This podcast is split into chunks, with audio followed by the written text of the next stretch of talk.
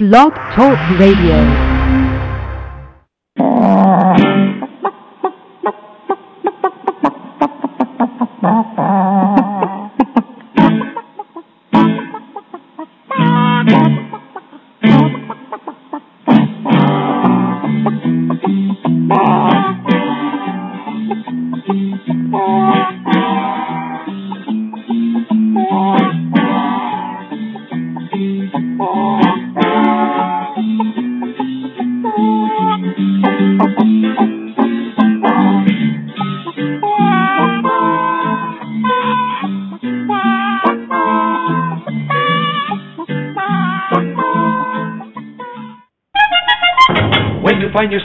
Danger, when you're threatened by a stranger, when it looks like you will take a licking, there is someone waiting who will hurry up and rescue you. Just call for Super Chicken.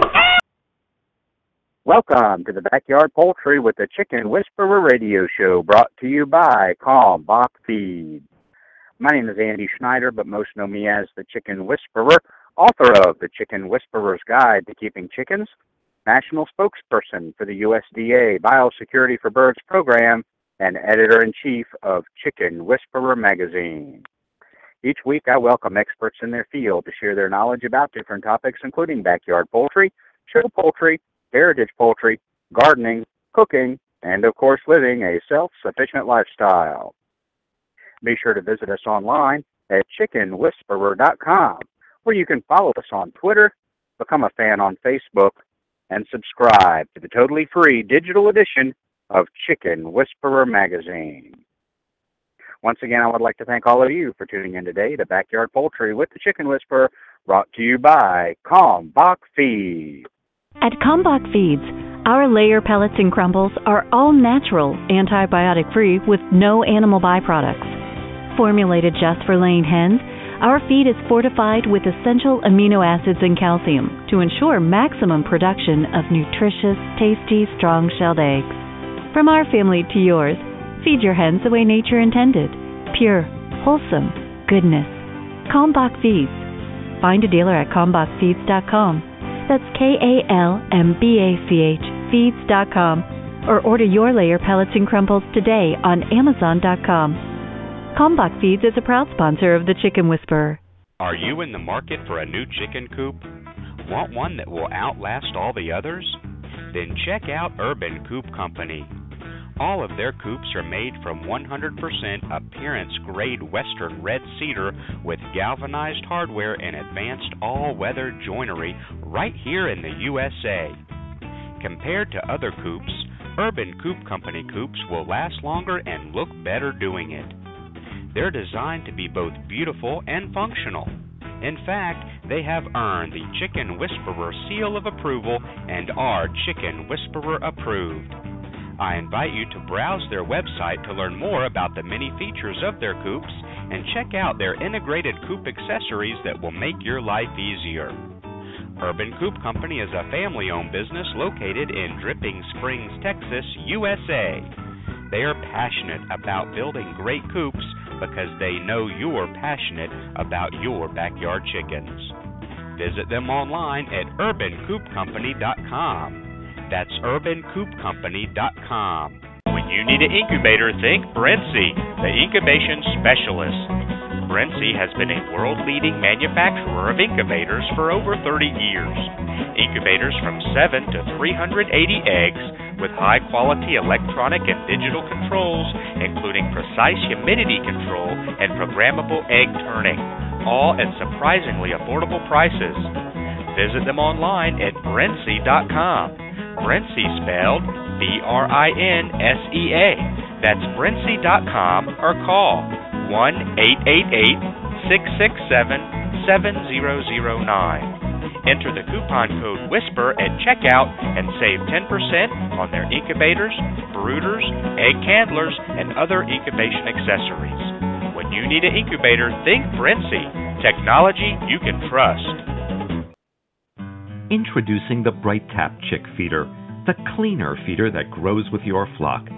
The Bright Tap feeder is designed with a unique shield that prevents chicks from standing on the feed tray and pooping into their food.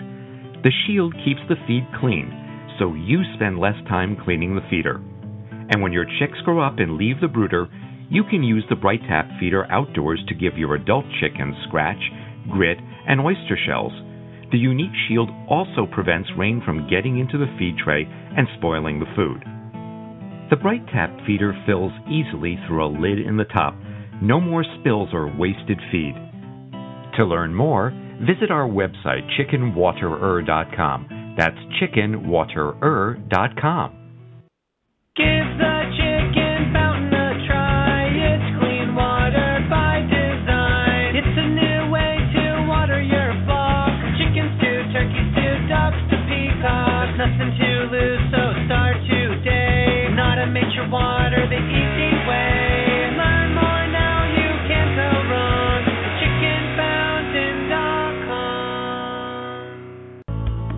Ideal Poultry has been a family owned and operated business since 1937. Their business is built on customer service and quality poultry, from rare white and brown egg layers to broilers, ducks, turkeys, and bantams. Ideal Poultry is the largest supplier of backyard poultry in the United States, shipping close to 5 million chicks annually. Visit them online at idealpoultry.com. That's idealpoultry.com. Hi, I'm country music artist Nathan Osmond, and you're listening to Backyard Poultry with the Chicken Whisperer. And the mighty bird against prejudice continues his fight for law and order. So when you hear that cry in the sky,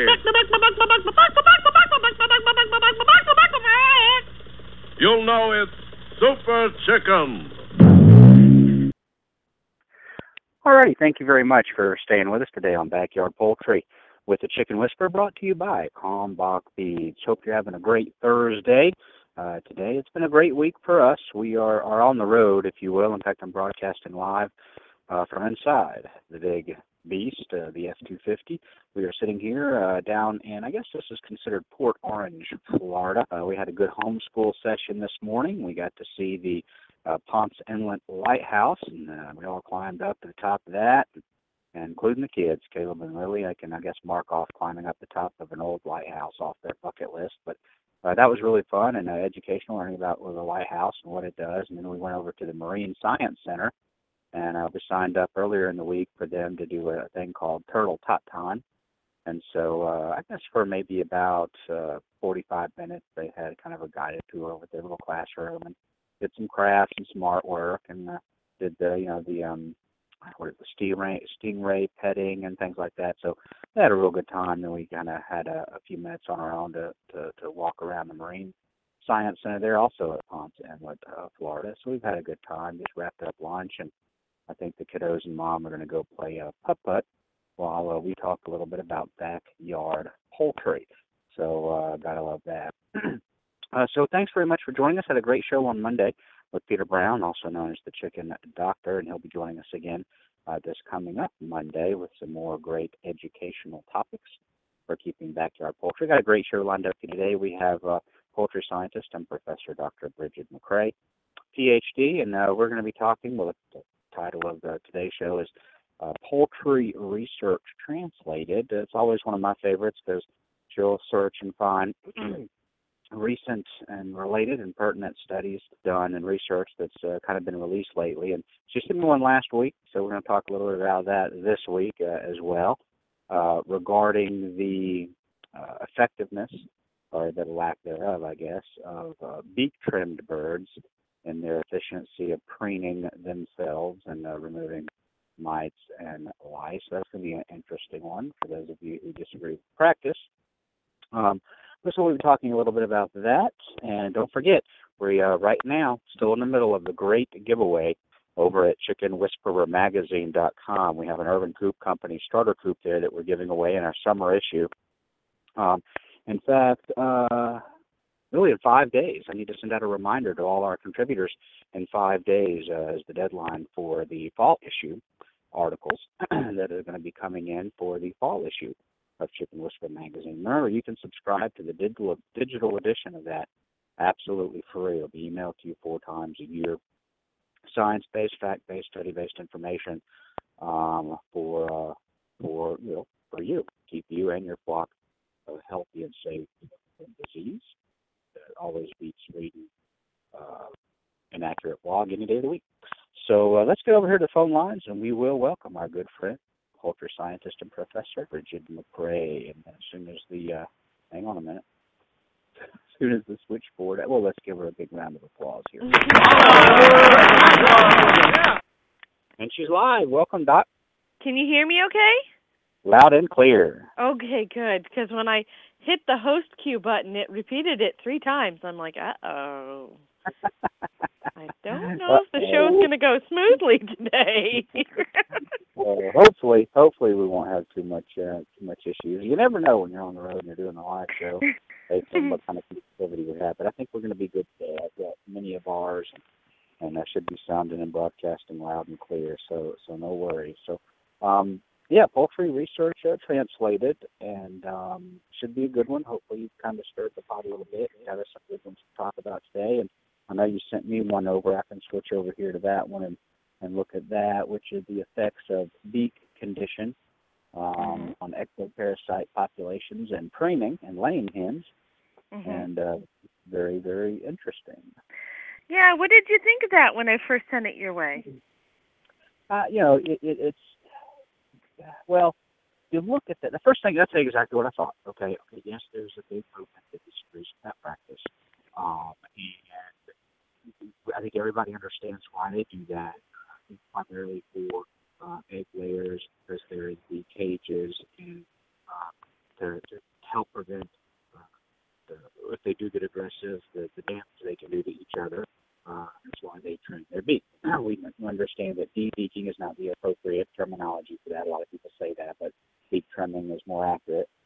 and so I see that, and uh, we I think most folks understand why they do it, and uh, maybe the un- unnecessary evil of why they do it. Uh, you know, but um, the first thing I thought of was, are which is a good question for you. We'll start off with um, the the question is, being in that quote unquote isolated environment, um, is that is being able to bring, uh, and that probably more so than the other mites and lice. Is there a big mite and lice issue in that quote unquote controlled environment versus our backyard birds and our free range birds and pasture raised birds and things like that? So, um, would one be able to justify this by saying, well, that may be true, but we don't really have that problem with external parasites and, and these type of c- conditions we're raising the birds in. So it's a moot point. So I'm trying to see it from both sides based on this the, the information you gave me, and you can elaborate, which I hope you would. So that was Well- what was going through my mind when I first saw it. To answer your question, both backyard flocks and commercial flocks have a problem with external parasites. Okay. So, unfortunately, when you select a chicken for egg laying, you tend to select for an increase in aggression. When you select a chicken for meat production, you tend to select for less aggression. And so inherently, you're going to have chickens that are a little bit more aggressive with each other. You have laying involved. So your laying hens are going to be more aggressive with each other than, say, a broiler chicken. Mhm. And so that's why we um, initially beak trimmed birds was to help reduce aggression um, in commercial systems. Then they moved to cage systems and the practice continued. But then the question became, you know, are these birds able to get rid of their ectoparasites? And when Mhm. we say ectoparasites, Andy, what are we talking about?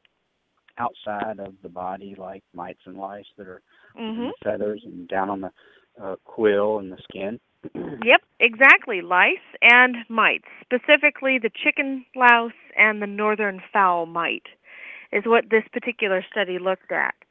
Um, they did a really good job because they did some correlations that nobody else has done before, which is which was very nicely laid out and done. And I'm going to kind of go through it piece by piece because I think in some ways, Andy, some of your listeners, whether they be old or young, may find this as a, an interesting um, school science fair project if you have the right equipment and, and time to do the um, the uh, frequencies and, and counting. So that's why I'm going to go through this in, in a little bit more detail because I think it might also be interesting for for that subgroup.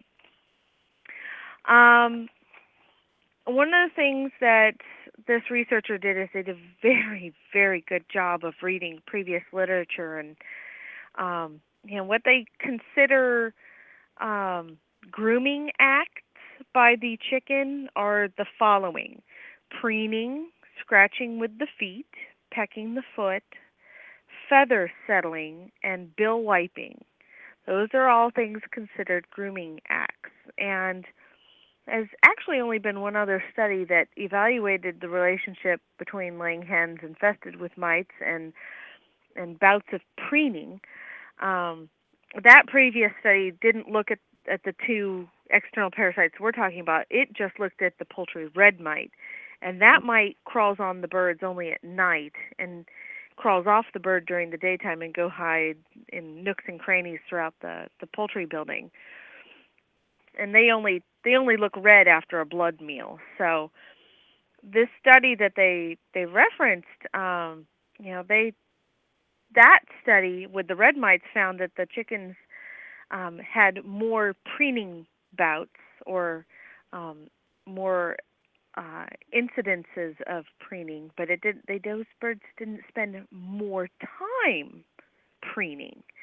So you can preen a whole lot of times for a second each, but versus you know preening once for a minute. You know, so Right. that the amount of time versus 60 opportunities at one second each, you know, that's that's kind of what they're looking at there. Now we know that the no- northern fowl mite is mostly found around the vent area, so that's why I tell the listeners during my talks, you know, take a look back by the vent, see if it the skin looks like it's scabby, red, chewed on. Um, but you know, the northern fowl mite they don't move very quickly. Uh, the chicken body louse is actually found underneath the wings, on the back, around the vent in the abdomen, and they run fast. So, you know, the chickens can feel them moving around on their bodies, and that ew factor is there for us humans. Just imagine if you were living with that. Um, so, you know, you, that that's stimulation. When those lice are running around on your body, that's stimulation, and that may, therefore, that movement, rapid, extremely mobile critters can actually stimulate the preening response. I remember back right out of college, I majored in horticulture of all things, and I got a job working for a company. I really enjoyed the work. Um, God, this was how many years ago? And um, it was interior um, horticulture and interior plant care. So we would take care of the plants in the big office buildings and the mall, Oh, fancy resorts and things. And spider mites, for example, were where uh, you know we always have to take care of the plants disease, same thing, and, and, and spider mites and, and whatnot. And I'm telling you what, you, you occasionally run across in some of these environments where they, you know, you see the webs and, and, and you, you, you're right, they'd get on you. You get back in the car and go to the next uh, um, client, and you look down and you, you feel it. You know, maybe it's a little interesting, whatever they could do, and then you feel them crawling on you, and Ugh. ah, and then you got to go and and uh, the the uh, decontaminate yourself. contaminate yourself exactly. So uh, yeah, I've experienced the the uh, mite thing uh, in a different format from chickens. And, and, yeah. So uh, and and for your listeners, just so you know, these critters can crawl on you, they can bite you, but they don't live on you. You're not the right host. So something else. Yeah. still And, still uh, doesn't mean that you don't want to go take a shower. Now we also have mites that there. I guess there's some that live on the chicken, and then some that live in the cracks and crevices. They only come out at night. hmm uh, apparently biting get on the chickens and then do their business and eat the suck blood and all, and and then go back under the roost in the cracks and crevices in the nest box and, and find Right. homes there. Is that correct? Is that the northern fowl mite that does that? No, that's the red mite. The red mite, gotcha. Okay, Mhm. that was one of the two there. So The northern Awesome. fowl mite can complete its entire life cycle on a chicken. on the chicken, okay. Yeah. So this study had three specific hypotheses. And for your young listeners, a hypothesis is something that you test to see if it's um, true or not. That's why we do research. We hypothesize that this or that will happen, and then you test to see if if you proved your hypothesis correct or incorrect. So. The first hypothesis is that hens infested with either lice or mites would spend more time preening than they did prior to infestation and would redirect their preening activity to the specific body areas on which the bo- the ectoparasites are known to be found. Does that say, does that make sense to you, Andy? Sure. If uh, Okay. if I've got lice on my elbow, I'm gonna spend more time over there Yeah. dealing with those than maybe my knee that doesn't have any issues right now. Right. So the second hypothesis is that beaked beak trimmed hens would have more mites and lice and spend more time preening than chickens that were not beak trimmed. Does that make sense? And the third hypothesis is that lice would elicit different preening activity than mites. Because remember, lice run around a whole lot more than mites, so there might be more irritation there. Now, this may I'm- seem. I'm sorry, go ahead. I'm reading what you're reading here as well, and that you had sent me, but um, the more time preening in the um, beak trimmed than the non-beak trimmed. I'm trying to see if anywhere in here that it states because because they're beak trimmed, they have a harder time. More. Oh, we'll get to that. Okay, gotcha. We'll get to that. Okay. so let me explain. They used single comb white leghorns, a total of Okay. 32 of them.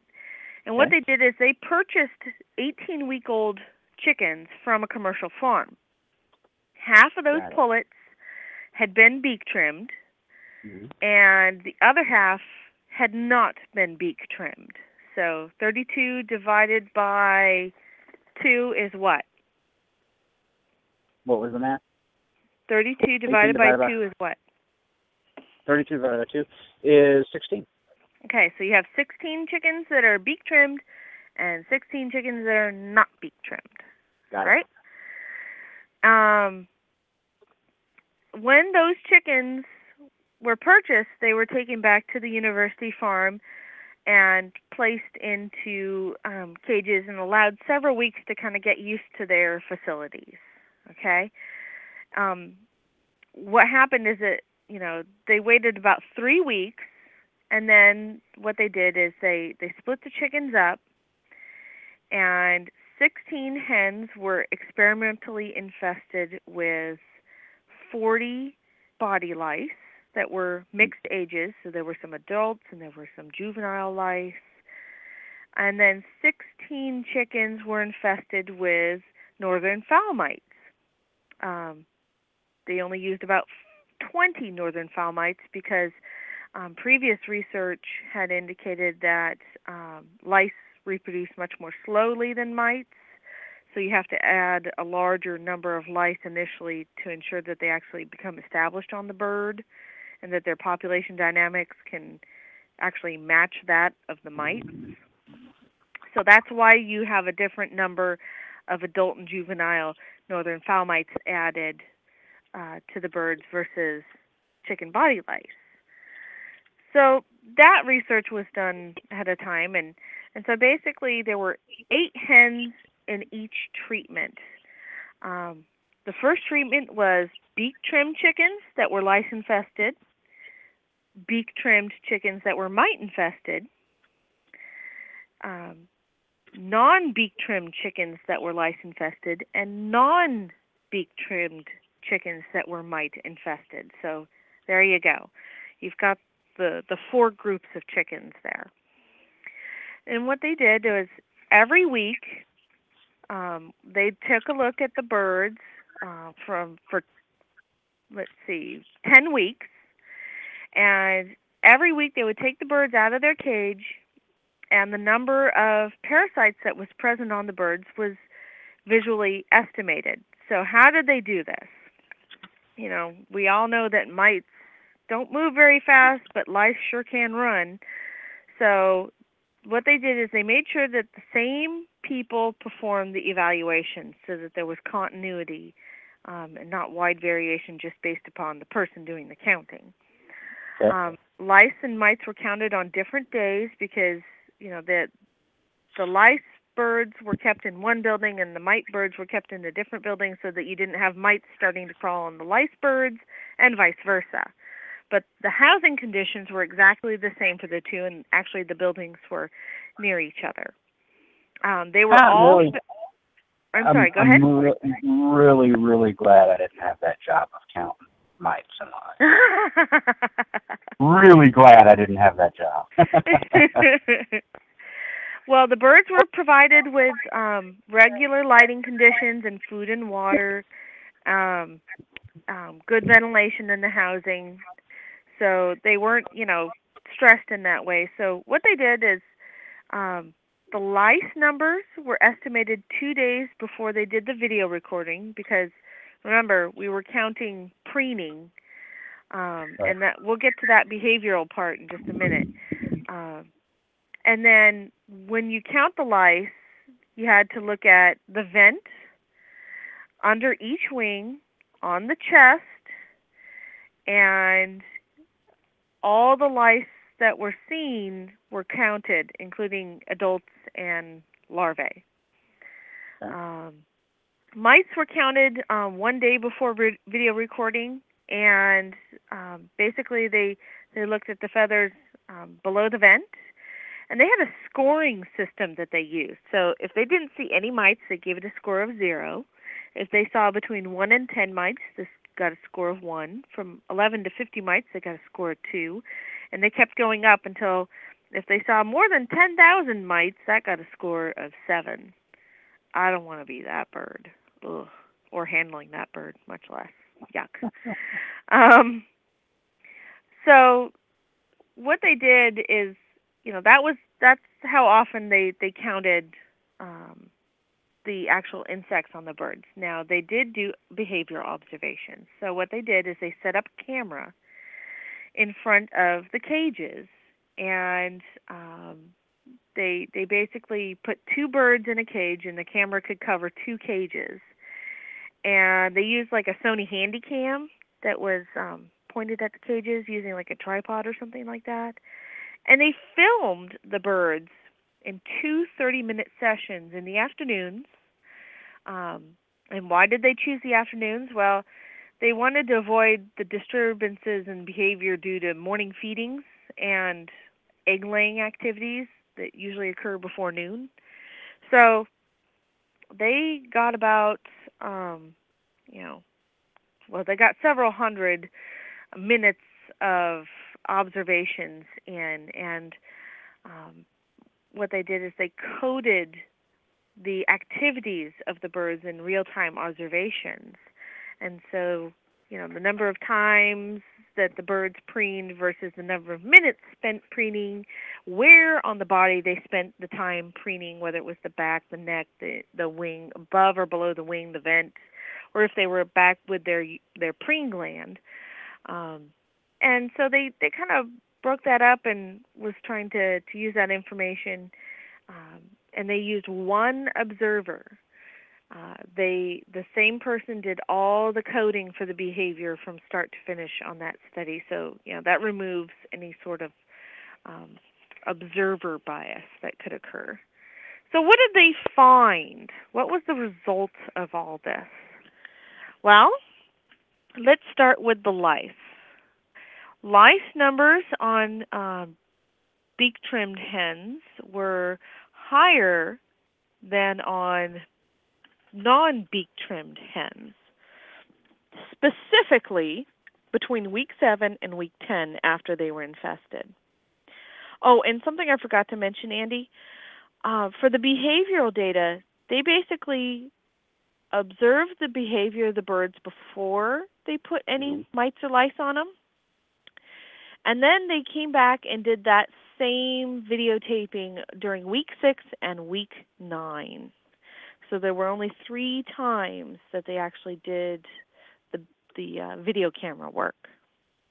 So that's something interesting for your your um, homeschoolers if they want to if they have a video camera at home and they want to um, perhaps take a couple of weeks and and randomly record certain behaviors amongst their flock and count how many times they do this that or the other thing over the course of 30 minutes once a week and then maybe they introduce some new object or something into the coop like a new treat ball or um a new chicken or something like that that would change behavior and they they can see how many times certain behaviors change over 30 minutes or 2 hours over the course of a week something like that.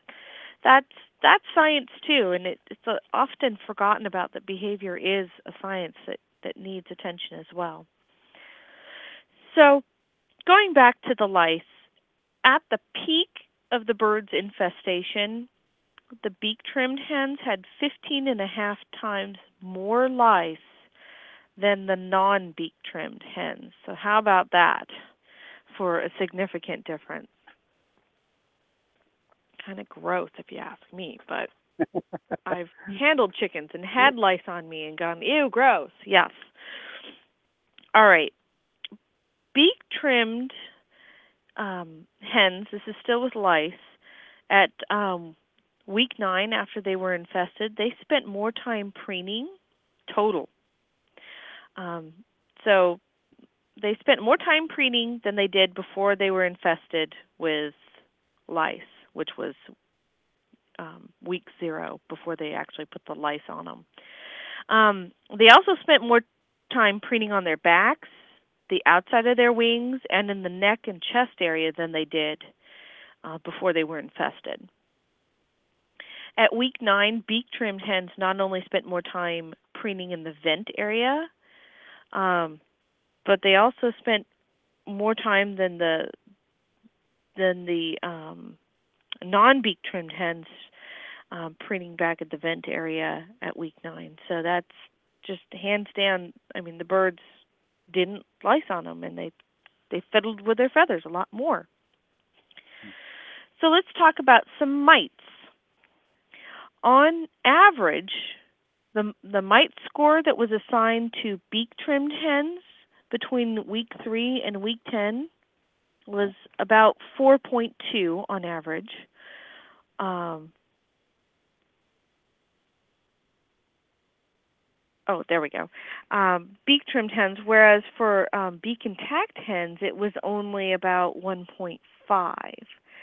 Um, so you had a higher number of uh, or higher score assigned to uh, beak trimmed hens with regard to mites than beak um, untrimmed hens or beak intact hens. Um, for preening, um, there did seem to be some changes over time.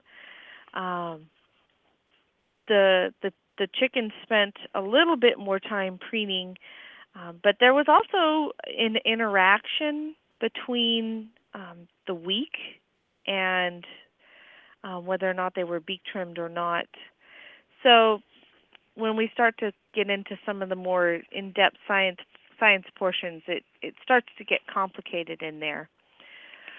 But the moral of the story was um, beak trimmed hens tended to harbor more mites than non beak trimmed hens. Um, beak trimmed hen well that's for mites beak trimmed hens with mites tended to have more higher mite scores by about two or three times than their beak intact friends specifically week 3 to week 10 after they were infested. For lice uh, hens that were not beak trimmed showed no change in preening behavior after infestation whereas Beak trimmed hens that were infested with lice spent more time preening on their back, on their vent, on their neck and chest, and in total than they did prior to their infestation. So, know, it, it it indicates that perhaps chickens that are beak trimmed and have lice have maybe ir- irritated by the lice, and they they can't remove them, and maybe you know that's a little bit of frustration, perhaps. I don't know. They can't get rid of them, so they spend more time preening. Um, it seems fairly consistent with with you know, what seems like common sense, but you know, you, sometimes you just have to sit down and work out the numbers and and look at this analytically. And they did a very nice job. Um, whatever whoever the student is that did this work, and actually this work was done um, in the UC system, so University of California Davis and University of California Riverside, both of which have very strong um, uh, poultry entomology and poultry behavior programs.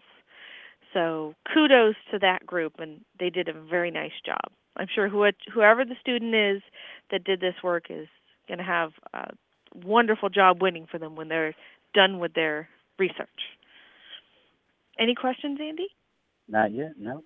Okay, good. Um, I don't have Blog Talk open, so if any questions pop up on there or Facebook, let me know. Okay, we'll do. Okay. Um, I'm going to move on to another study. Okay. Um, one that I'm not sure if your listeners will like or not, but I thought um, your listeners are always looking and watching and listening for alternatives, this, that, or the other, and came across this, and it was an alternative bedding or litter. And I thought, well, maybe your listeners might find this interesting. Um, I know some of your listeners are worried about off gassing from hardwoods, and um, so I, you know, softwoods or hardwoods, and not sure what to do. But this study looked at using grasses, chopped grasses, over multiple flocks to see if it did anything to the birds um, versus pine shavings. And you've heard me mention many times that pine shavings are easy to find, but I know that some folks have a hard time getting their hands on it or it's expensive and they're looking for alternatives, cheaper alternatives. Now, the reason why we are looking commercially at chopped grasses, specifically we're talking about switchgrass in this instance and also Bermuda grass. The reason why we're looking at these things it's the sustainability of using and the cost of using pine shavings in the poultry industry. So, researchers at um, this was a combined research effort with Mississippi State University and Auburn University. They looked at um, three flocks of broiler chickens, and they they took these chickens to about seven weeks, so they call them heavy broiler flocks um, chopped switchgrass and chopped Bermuda grass are things that grow readily in the southeast part of the United States, and you know grasses grow very quickly uh, and can be harvested annually, if not more often, depending on the acreage that you have and and where you live. Whereas a tree takes years to grow and years to replace. So, you know, we might want to look at some alternatives that are a little a little more sustainable, maybe have a lower um, a carbon imprint. Knowing that pine shavings might get pretty difficult to obtain, um, and and think about it, waste is something that almost all industries try very hard to avoid. So in um, you know in, in wood industries they they're always evaluating themselves as to how to avoid more and more byproducts of wood production paper production um, so they're they're trying you know they're trying very hard not to waste and, and create a whole lot of shavings so researchers have looked at sand crop residues waste materials from like say the paper industry and that sort of thing and, and looked at them and evaluated them as acceptable or unacceptable for growing chickens on. Um, like sand, we get a lot of questions about sand, Andy. Um, you know, yes, it has good drainage, uh, but it gets very heavy, and sand being heavy is going to have higher transportation costs and energy costs to get it to um, people.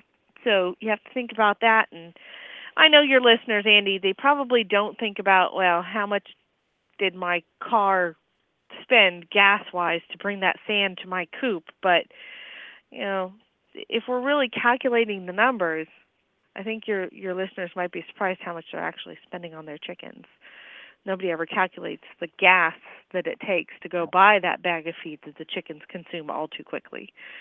I've done I've done some of this stuff uh, with the USDA on on sand and it and we talk about it on the webinar twice a year about bedding and and how we've never had anybody recommend sand and some of the other additional things that that may end up being a negative for sand is one of course the fact that they're heavy um, the fact that um, you think about it, um, tracing back to leg injuries, if you have a very high roost, jumping down onto sand instead of something Yeah. more soft, um, sprains, breaks, tendon issues, leg leg problems because they're jumping instead of something Broken much softer, heel several bone. inches. Yeah, several inches of of uh, soft bedding there just on sand.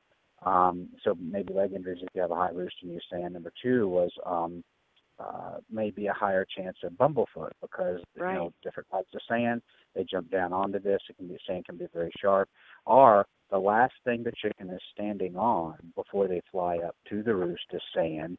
Sand will be on their feet when they grab the, the roost as tight as they can, and their legs are twisting on it so they don't fall off. So that that over time can cause abrasion, uh, which then maybe can lead to bumblefoot. So that is true. Exactly.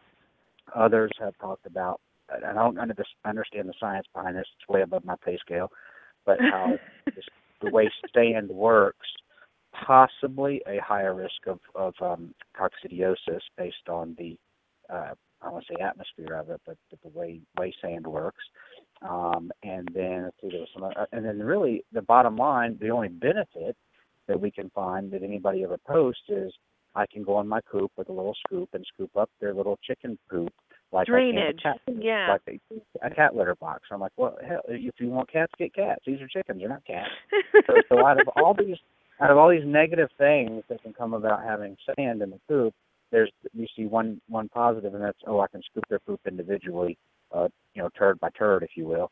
Um, and and that that's I like that. But if you have a droppings board maybe under your roost to catch that, it's almost irrelevant anyway. So so it yeah Right. we've we've we've all we've talked about that. I've talked about it a lot with USDA and their vets and and and I've never come across anybody that's recommended it and then we go through this okay let's name the positives and negatives and the negatives are far way out. The, the and some people live in very sandy soils, so they really can't avoid that situation. right. But I mean, not that's that's where the birds live. I agree, but, but also like someone will say, "But I live in Florida." Um, true, but the bedding in your coop is not necessarily sand. Yeah, sand Right. in your run, fine. Sand in your um, uh, when they're dust bath, fine. But as bedding, it, it opens up a whole other can of worms and just having a sandy backyard because they're not Right. jumping into your yard from the roost. They're not, you know, and, and that type of thing. So, so yeah, totally different in the um, backyard we talk about than than in, as bedding and, in your food. But I just wanted to sidetrack there since you mentioned it. the findings we found with other uh, poultry veterinarians around the country. Well, going back to the whole transportation issue, um, Mhm. you also have to consider trees take a long time to grow. Grasses grow perennially, so they'll they'll come back. And chopped grass bedding usually has a lower bulk density when you compare that to wood chips.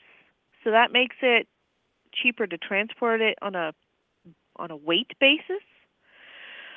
Um, you can purchase grass through your local forage or cattle producers, or you, you know, honestly, if you have enough acreage, you could grow it yourself, and and then harvest it, uh, chop it up, and store it, which each requires its own costly steps and, and storage equipment.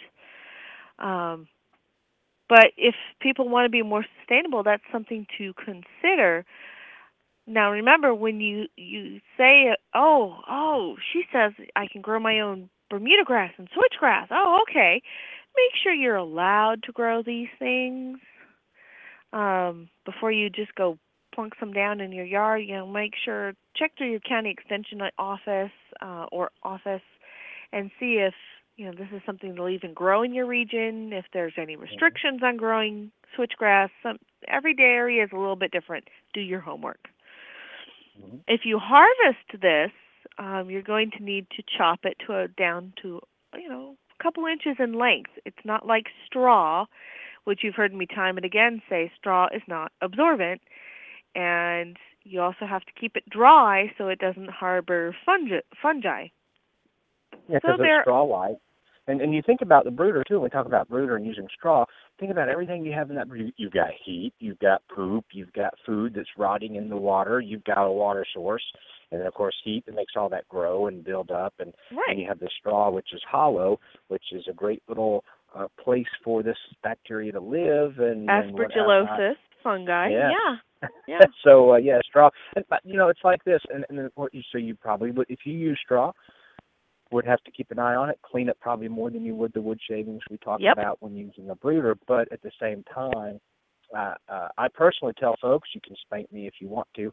Um, uh, uh, I say, look, if you already on your farm, on your homestead, have a supply of fresh straw. And This thing, okay, I'm gonna have to go buy a thing of wood shavings for my brooder. That's that's money. That's more expense.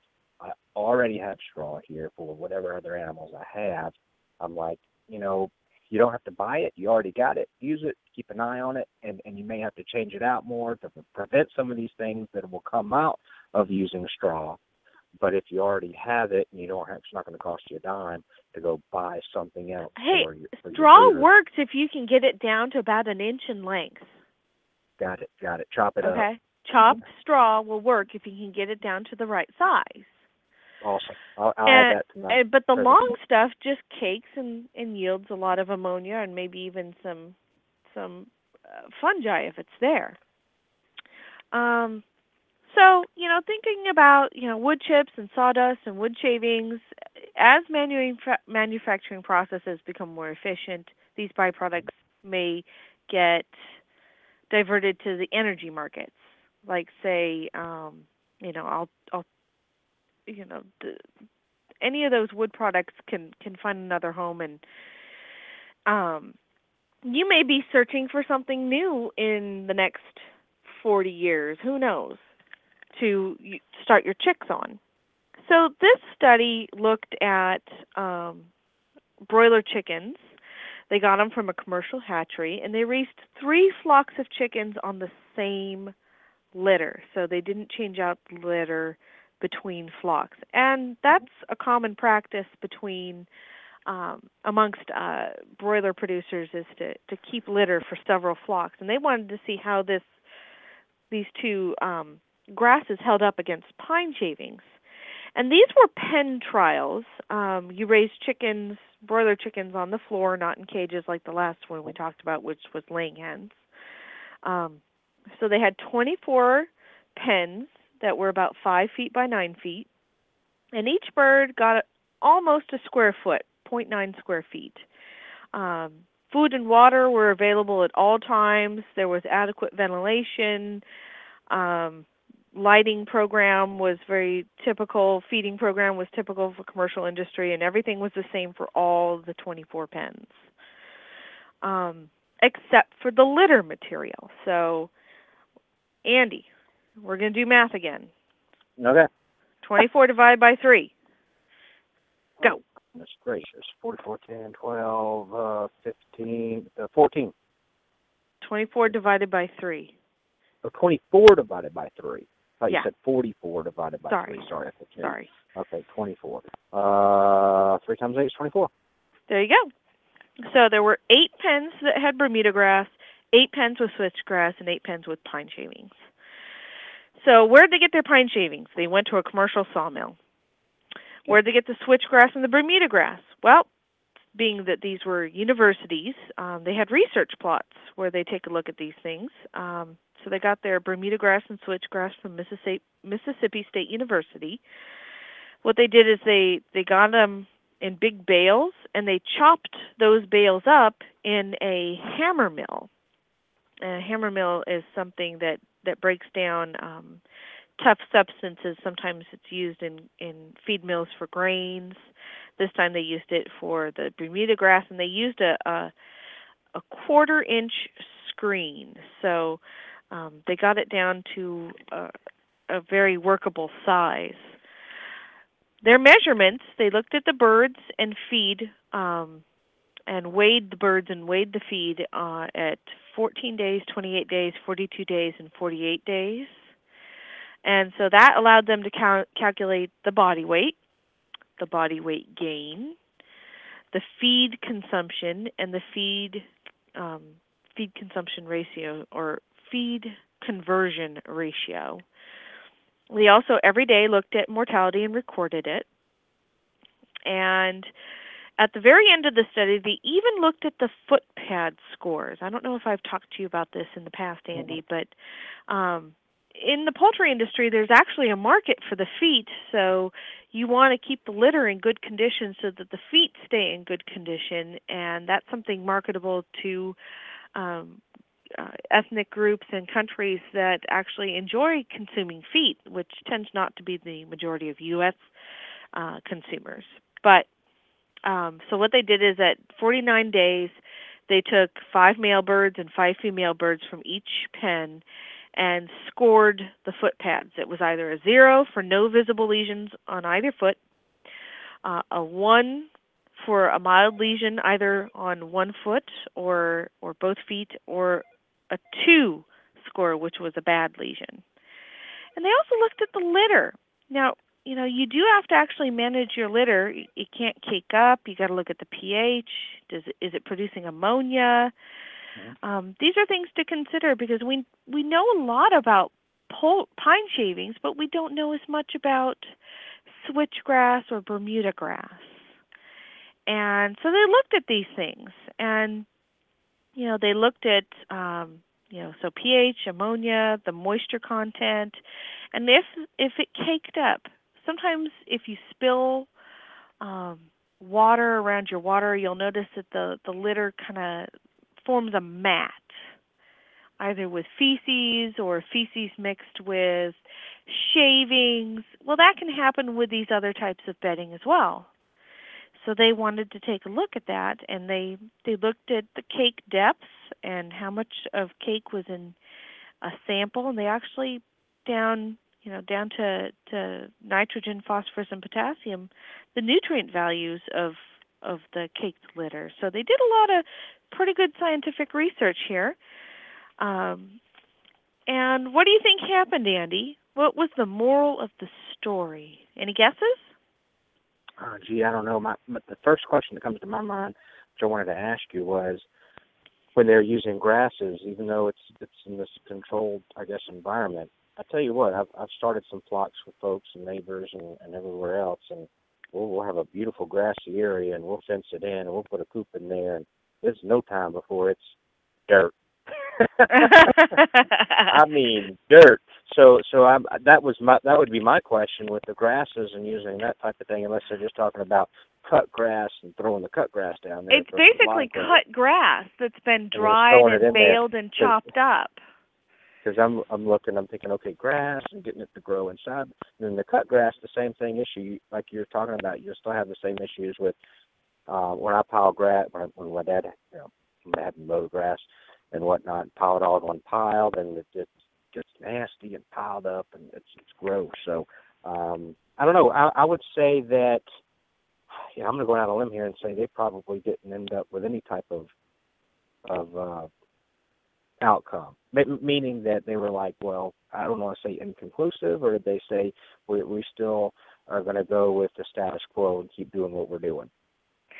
Well, that wasn't the question that they were trying to tackle. The question they were tackling was how did it perform in relation to pine shavings? And they mm-hmm. found that chopped switchgrass and chopped Bermuda grass performed just as well as pine shavings for for those broiler chickens over the course of three flocks. Just as well. But now we're only talking Mortality wasn't any um, different. And but but we've got we're, yeah we're talking only about uh five weeks. Uh, seven weeks times Okay, three. seven weeks. Okay, seven weeks. seven weeks three- times rotated them three times. flocks. So you've got um, something close to half a year. Okay. Um, they did find some differences between body weight and feed conversion or feed consumption, and um, you know, they they basically said that their next step would be to take a look at this not on a pen trial basis, but more on a commercial scale. So it's kind of interesting to see, you know, who knows what we will find in the future for small flock owners as far as bedding um, down the road. It might be that pine shavings are the luxury product and everyone's using chopped switchgrass or Bermuda grass. Now, mom hated Bermuda grass growing up. She hated it in her lawn. We were always out there trying to tear it out um I always thought that maybe if we could train the dog to go to the bathroom just on the Bermuda grass, that would take care of it. But you know, the dogs aren't trainable that way. We- And Bermuda had those uh, those um, roots, I guess, that trail and intertwine. Yeah, the grass. Yeah. tough to keep out of flower beds. It really. But for somebody to find a good use for it, I love to hear that. So you um just find a nice area that uh that has lots of Bermuda and, and get a little contract with the uh landscape companies to to bag all of their all of their work all day and then and then uh and then you can go and get some uh, free bedding for your flock. Now they also, and that the only thing I didn't mention was the foot pads. Um, they didn't really find any difference between the foot pad lesions um, for the three different types of of bedding either. So, just something for you to consider, folks out there. I know your listeners like to to learn about alternatives, and who yeah. knows what the future will bring. Yep.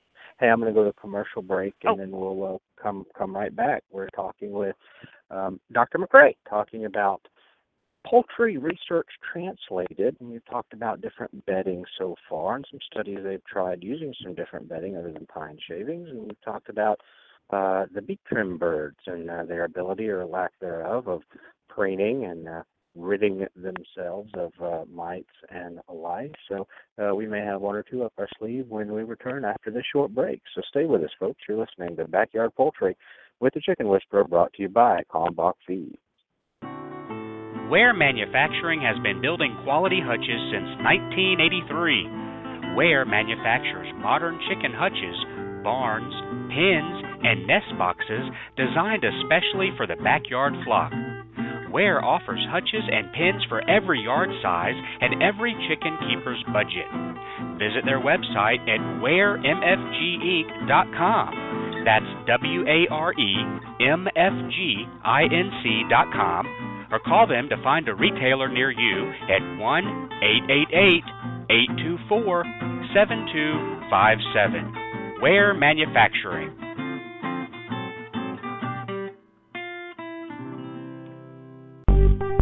You provide a heat source for your backyard chickens in the winter? In most cases, it's not necessary. But if you choose to provide a heat source for your backyard chickens, it's imperative to use a safe and effective heat source, and the only one I recommend is the Sweeter Heater. The Sweeter Heater is a safe, completely sealed, washable, non breakable, energy efficient, long lasting, and reliable specific area heater that comes with a three year warranty. Ditch the dangerous heat lamp this season and invest in the only heater I recommend the Sweeter Heater. Purchase the Sweeter Heater online at sweeterheater.com.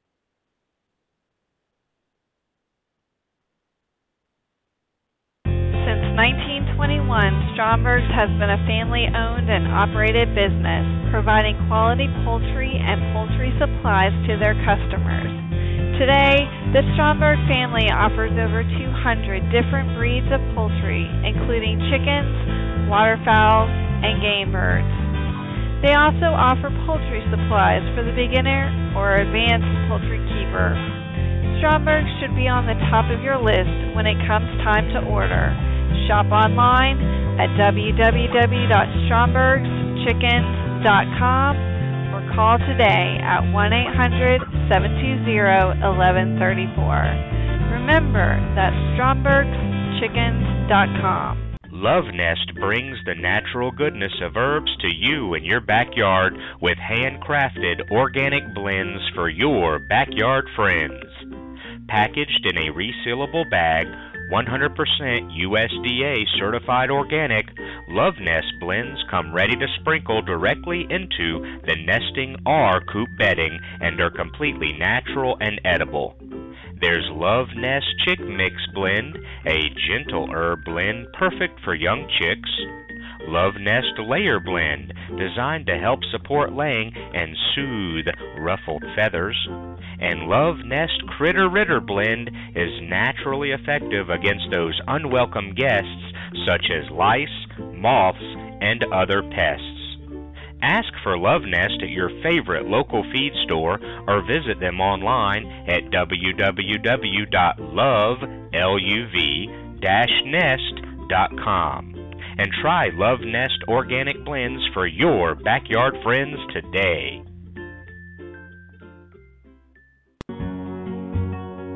Pictures of chickens on aprons are common across America, but picture a chicken wearing an apron and you'll probably get a good chuckle. Laugh if you must, but nothing protects hens better than the Hen Saver Hen Apron. Hen Saver hen aprons protect your hens from the damage caused by an overly affectionate rooster and may even provide protection from an unexpected hawk attack.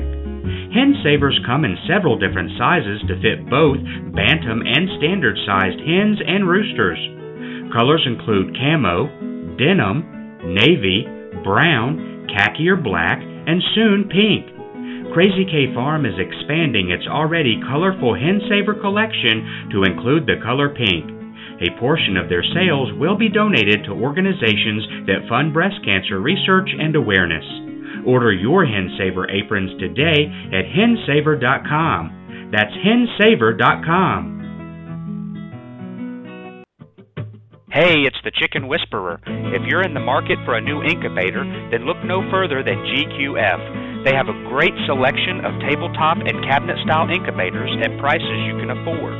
I love my GQF Genesis Model 1588. It has a large picture window and an automatic thermostat, which makes for a better hatch every time. Go pick out your new incubator at gqfradio.com. That's gqfradio.com.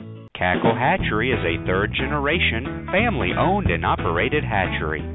They offer over 193 varieties of poultry shipped directly from their facility in Missouri. It's their mission to enhance your life by providing you with quality poultry for showing, meat, enjoyment, eggs, and pets. They specialize in hatching purebred poultry and shipping day old chicks right to your local post office since 1936.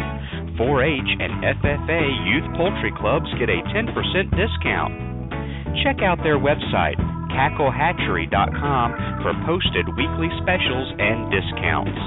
That's cacklehatchery.com. Come back. Come back, back. Come back.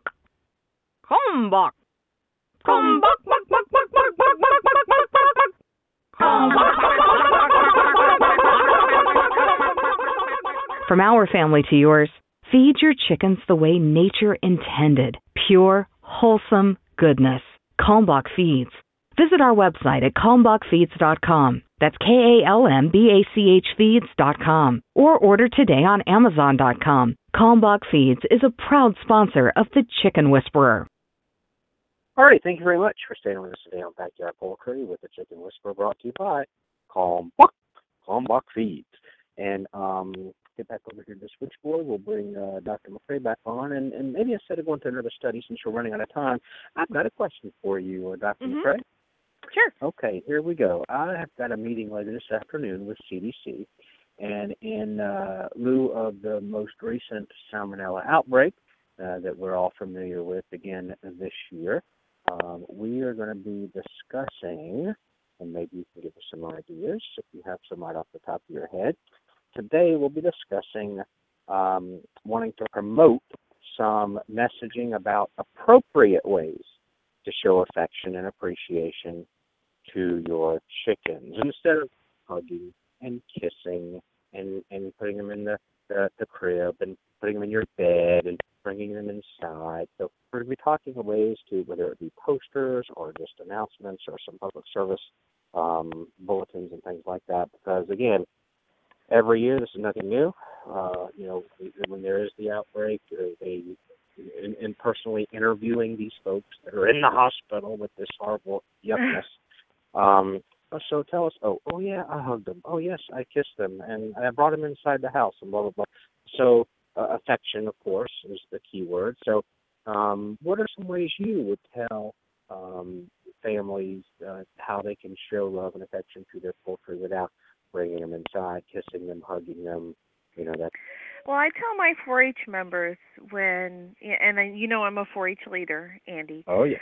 That uh, snuggling with their chickens is only okay if they're in the middle of doing showmanship.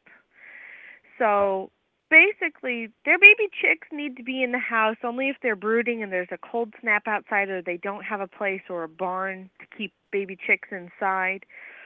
That's the only time they need to be in the house or maybe they're in the middle of practicing their showmanship or the Mhm. only other time after that would be maybe they gave their chicken a bath and it's Yeah. too cold outside to let them dry. That's the only time they really need to be in the house. Or maybe your chicken has been injured, but you might have like say a mud room or um part of the garage where you can relocate your your chickens to if they recuperate. Um as far as snuggling with their birds, um most people realize or at least my 4-Hers realize how dirty their birds are and how much of that dust it is Yeah. on the feathers that is actually fecal material and not dust. Mhm. um and so they their parents also give them good reminders but i know some people just they feel that they have to express affection in a certain way um chickens however don't show each other affection necessarily they may show affiliations um, strong affiliations or weak affiliations with members of their flock. Um, they may have allegiances within their flock, but there's not there's not really Um, you know affection, affection. given Yes. There's, other there's, than when uh, a rooster mounts a female, and that's not really affection so much as maybe considered breeding. what about that fancy little dance he does around her saying, Hey, look at me, baby That's not affection. That's him proving his worth as a as as a mating potential partner. Also, it's also used as a way to draw in the females close enough so that he can grab them and mount them. So that's There's not no affection. Sorry. there's no you, you don't see the rooster hold the hen after he's done and No. cuddle with her. You don't see It doesn't him work that yeah, way. yeah. and chickens don't really, you know, that's not part of their set of behaviors. So for you to give a chicken a hug, its reaction is going to be, well, I have a certain set of behaviors that I've had built into me. Um, maybe I'll just freeze and sit still for this. and uh that might be more of a sign of submission than affection. I may, maybe if I let this crazy human do what it wants to do to me, then they'll give me some more of those treats. oh, yeah. Or some chickens don't submit and they'll readily peck you and be like, "Put me down, stop doing that." Um I've had chickens in the past that are like, um, "We're not doing this showmanship thing anymore, kid. Put me down." So Yep. you have to think about, you know, th- this really is a human issue, not a chicken issue. Um, it's you know the the chickens. We know what the chickens are going to do. It's it's human behavior that has to change. And I think as far as the marketability of anything that you put together with the CDC, you definitely need a YouTube page mm-hmm, mm-hmm. um, because people tend to like the short snippets and very visual aspects of it. Um, And you know, what's the appropriate way to show your chickens affection? Well, you can pet them, but go wash your hands. Mm-hmm. You know, let's let's be practical. I mean, yes, they're pets. Does everybody wash their hands after petting their cat? No. But I'll bet you there's something that your cat carries that you now carry and maybe it's not salmonella, but salmonella sure can do a, a doozy on you. And then famous last words, which we've heard from you over the years and probably a bazillion times, um, how we both now respond to somebody that says, I've kept chickens for eight years and kissed them and hugged them, and I've never had salmonella. Then should Have we chorus tested together, Dr. yourself? Margaret? Today's, tomorrow's another day. yeah, and prove it. Prove that you don't have salmonella now. Prove that it's not the same salmonella as your chickens have if your chickens have it. I like proof. You know that, Andy. I like proof. And and I've, I've taken that on the road with, hey, when visiting blogs and forums, your four favorite words should be show me the proof. And if the only proof you get is it worked for me, that can be very dangerous ground when dealing with the health of your backyard chickens. And we'll wrap it up at that. That's a perfect segue to end the show. So, uh, Dr. McCrea, thank you very much for joining us. You're us. As welcome. always, the first and third Thursday of every single month. And uh, we look forward to having you back on here in a couple of weeks. Take care of yourself. Take care. Bye bye. Bye bye. All right, that's going to wrap up another great episode of Backyard Poultry with the Chicken Whisperer brought to you by Kalmbach Feeds. Thank you very much for tuning in. We will return this Monday. Yep, this Monday with another great episode of Ask the Chicken Doctor with Peter Brown, founder of FirstStatePetSupply.com. So, hope you all have an absolutely wonderful weekend with family and friends. God bless everybody.